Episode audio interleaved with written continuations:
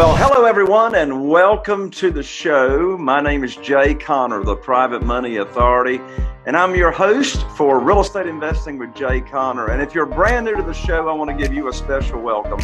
Here on the show, we talk about all things real estate investing. We talk about single family houses, commercial, land, fixing, flipping, rehabbing, not rehabbing, you name it, anything to do with real estate investing. That's what we're all about.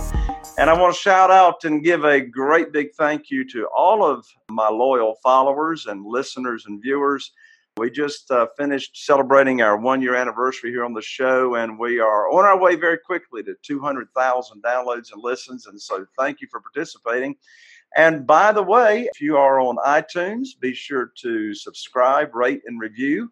And uh, if you are watching one of the videos on one of our YouTube channels, uh, we love your comments and your questions that you can post below. And we get all of your questions answered.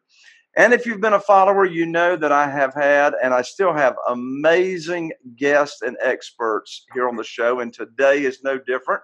But before I introduce my guest, I want to let you all know that I've got a special gift waiting for you. And that is how to get funding for your real estate deals, regardless of your regardless of what your banker, your mortgage broker, or any lender would say. Because the way I do it is without relying on banks. It's got nothing to do with your credit, your verification of income, or your experience. And so, yeah, I've been doing the business now for 15 years, and I got cut off from the banks 10 years ago. I was introduced to this wonderful world of private money, and I haven't missed out on a deal in the past 10 years because of this wonderful world. So, if you'd like to learn how I get deals funded and how you can get deals funded without relying on the banks, then go to the website that I've got set up for you. It's an online class ready for you to watch. You can check it out after the show go to www.jayconner.com forward slash money podcast. That's Jay Conner, J A Y C O N N E R dot com forward slash money podcast. Well, on with today's show. I'm so excited to have my guest. Before I give you his name, I want to tell you a little bit about him. He's got an MBA from Ohio State. He has done all kinds of ventures in the past in his career. He started a staffing company with a partner, and then a short five years later, he sold it for almost $3 million to a publicly traded company. But then moving on beyond that, he has completed almost 100 real estate investments from beginning to exit. So he's got a lot of real estate investing experience. Beyond that, my guest has appeared on HGTV on a special. He's done, as I say, a lot of rehabs, uh, and he's got his own podcast show with a lot of followers and subscribers. And he's the co host of that show. It's a wealth building podcast. And the name of his podcast is How to Lose Money. he's a frequent, we're going to talk about that. He's a frequent contributor to Bigger Pockets, and he has a fantastic book that is sold on Amazon. The name of the book is The Perfect Investment create enduring wealth from the historic shift to multifamily housing. Came out 2016. And he also has a book that he's going to be coming out with very shortly on self storage investing. And he's also the managing director. We'll be talking in detail about this. He's the managing director of two commercial real estate funds at Wellings Capital. So, with that, welcome Mr. Paul Moore to the show. Hey, it is great to be here. Thanks, Jay. Absolutely, Paul. I'm glad to have you on, and thank you so much for taking the time out of your schedule to uh, join me here on the call. And so, my curiosity is getting the best of me, Paul. Myself and the audience already wants to know why have you named your podcast show How to Lose Money? Well, that's a great question. You know, I used to go to all these conferences, real estate business conferences, but when this came home to me was actually at a father daughter conference. I went to the same father daughter conference with my oldest daughter for seven straight years. And every year, the guys would get up on stage and talk about their wonderful family, their wonderful trips, their wonderful entrepreneurial adventures, and everything was perfect. The kids looked perfect, they were all smiling and you know and and i noticed the guys around my table slouching like oh And on the breakout sessions, they'd be like, I could never be like them. They've got it easy. They've got it perfect. And I've even heard my own daughter say, I kind of wish I was in their family they sound like they're having so much fun. Well, Jay, we got to know one of those famous families, and behind the scenes, we found out that they were just like us. They fought and argued at home, they had dysfunctions, they had issues. And I realized as soon as I heard that, I realized wait, there's hope because they're obviously great people and got a great family overall, but they've had problems too. And I decided right there if I ever had the public spotlight, I would talk about failures and problems and pain, and I would try to bring hope because, you know, anything without hope is under the influence of a lie.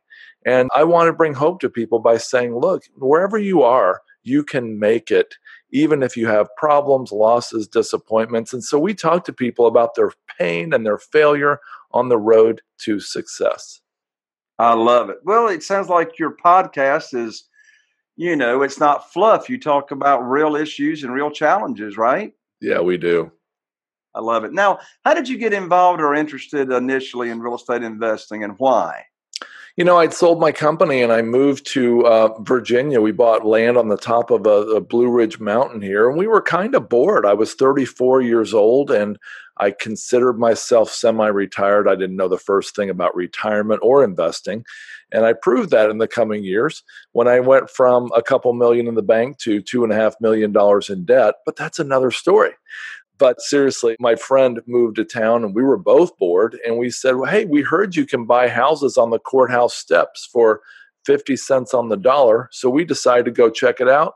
We did that. We made a lot of money on our first flip in a few weeks and we were hooked. And, you know, I tell you, if I would have known at that time what I know today about commercial versus residential, I'd have jumped straight into commercial real estate investing. But that's you know that's that's the path I've been on. What year did you buy your first property on the courthouse steps? December of 2000. Oh wow. Okay. Well, you're ahead of me by three years. Okay. I did my Carol Joy and I. We invested in our first single family house in October 2003. I didn't know what I was doing, and I went to a few seminars that I did not on. Uh, I did not intend on attending. If you know what I mean when oh, I yeah. seminars. Yes. You know, I tell people, you know what, you're going to pay for your education one way or the other.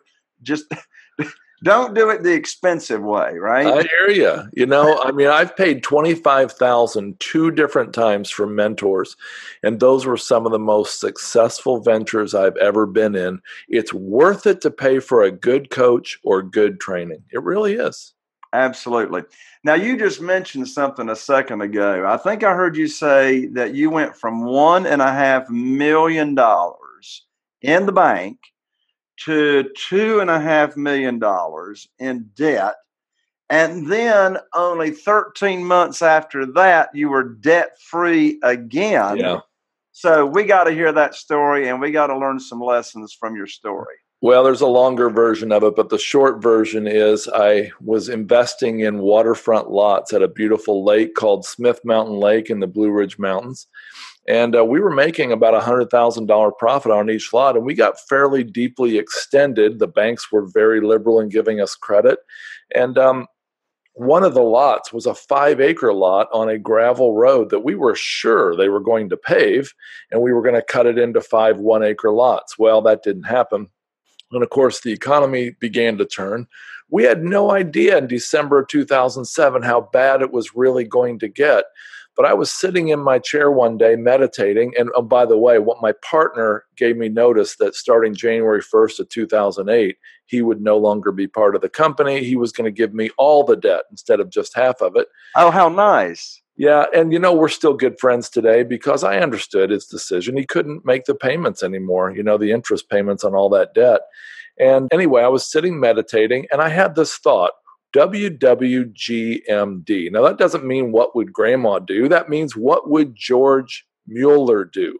George Mueller was a great guy. He was a hellion in Germany in the 1820s, I think. And Then he went to England and he essentially became a pastor and a missionary and he started all these orphanages in Bristol, England. And he did it all on faith. He didn't actually have any means of support, yet he raised something like $200 million in today's dollars.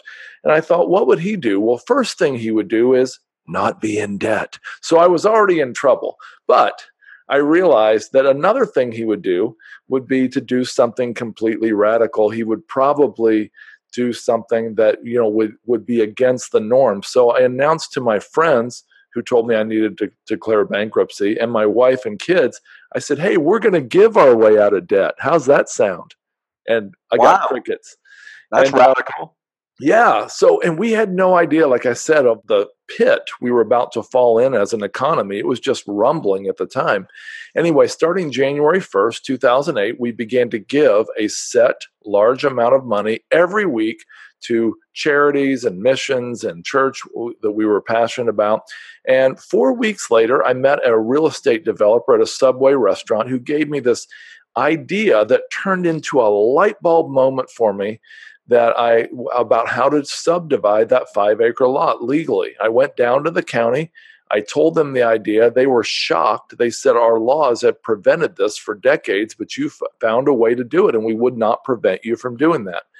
And in the very depth of the recession, in August, September, and October of 2008, I sold four of those five expensive lots, and I was completely debt free 13 months after I started giving. Wow. I tell you, there's a good chance you have heard of one of my most favorite books that I have read in recent years. And the name of the book is The Go Giver. Have you heard of it? Bob Burg, you know what? I haven't. I've heard of it. I have not read it. Tell me, is it a good book? Oh, my Lance. It's a parable, is what it is, with actual people's names. But the parable's only about, I mean, it's like a short book. It's like, you know, like 100 pages or so.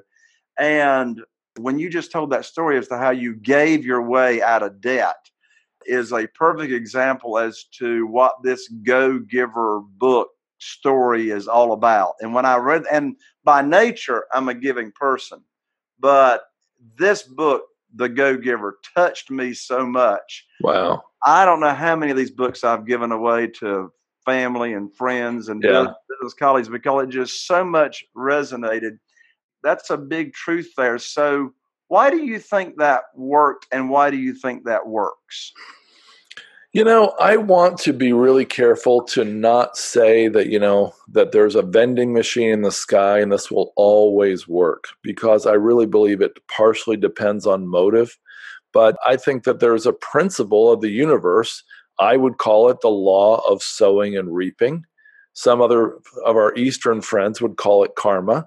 And I would say that you know, just there's a principle in life that when you give, you get back. And uh, in general, I believe that is true. I have seen examples where people where they didn't it didn't work out exactly as they thought, but I believe in general that is a true principle for sure. Well, there's for sure a God principle that's straight out of the New Testament, and that is you reap what you sow. Right. It didn't say you were going to reap directly from the person that you sowed to. Mm-hmm. Right. And we may not be able to track it or, or determine it. You call right. it the law of reaping and sowing. A lot of people call it the, the law of uh, reciprocity. But you said something important there just a second ago, Paul, when you said you believe it ties into the motive of the giver. And here's my take on it.